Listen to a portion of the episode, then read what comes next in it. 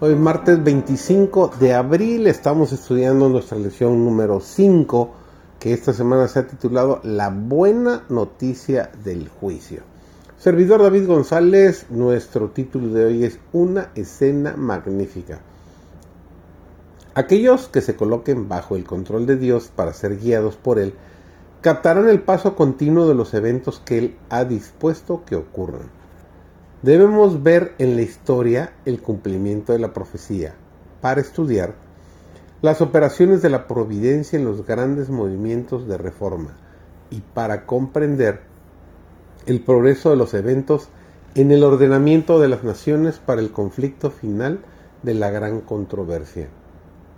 Se necesita un estudio mucho más detenido de la palabra de Dios, especialmente Daniel y el Apocalipsis, deben recibir atención como nunca antes.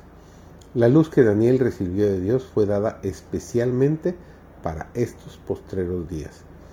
Pronto se cumplirán las predicciones incumplidas del libro de Apocalipsis. Ahora el pueblo de Dios debe estudiar con diligencia esta profecía y entenderla claramente. No encubre la verdad, nos advierte con claridad, diciéndonos lo que sucederá en el futuro.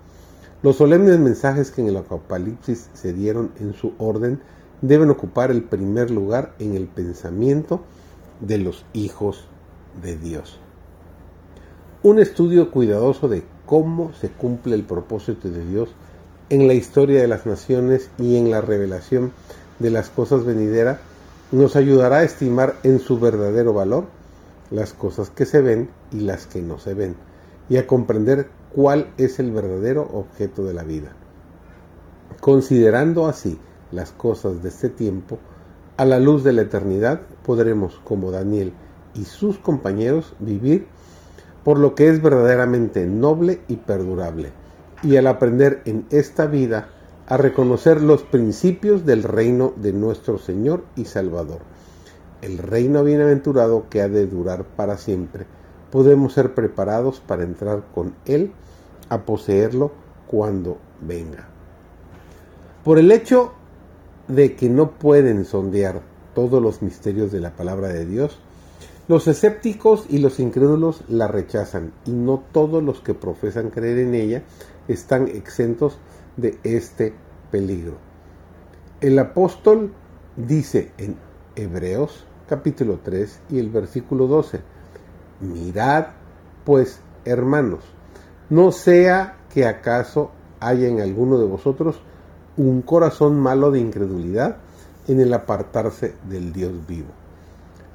Es bueno estudiar detenidamente las enseñanzas de la Escritura e investigar las profundidades de Dios, hasta donde se revelan en ella, porque si bien las cosas secretas pertenecen a Jehová, nuestro Dios, las reveladas nos pertenecen a nosotros, según nos dice Deuteronomio veintinueve veintinueve. Pero Satanás obra para pervertir las facultades de investigación del entendimiento. Él quiere que aún en esta vida las verdades de su palabra se vayan revelando de continuo a su pueblo. Y hay solamente un modo por el cual se obtiene este conocimiento. No podemos llegar a entender la palabra de Dios, sino por la iluminación del Espíritu por el cual ella fue dada. Y la promesa del Salvador a sus discípulos fue, como nos dice el apóstol en San Juan dieciséis, versículos trece y catorce, mas cuando viniere aquel, el Espíritu de verdad, Él os guiará al conocimiento de toda la verdad, porque tomará de lo mío y os lo anunciará. Que el Señor te bendiga, te ayude y te dirija a entender estas maravillosas verdades acerca de los últimos días que tendremos que afrontar.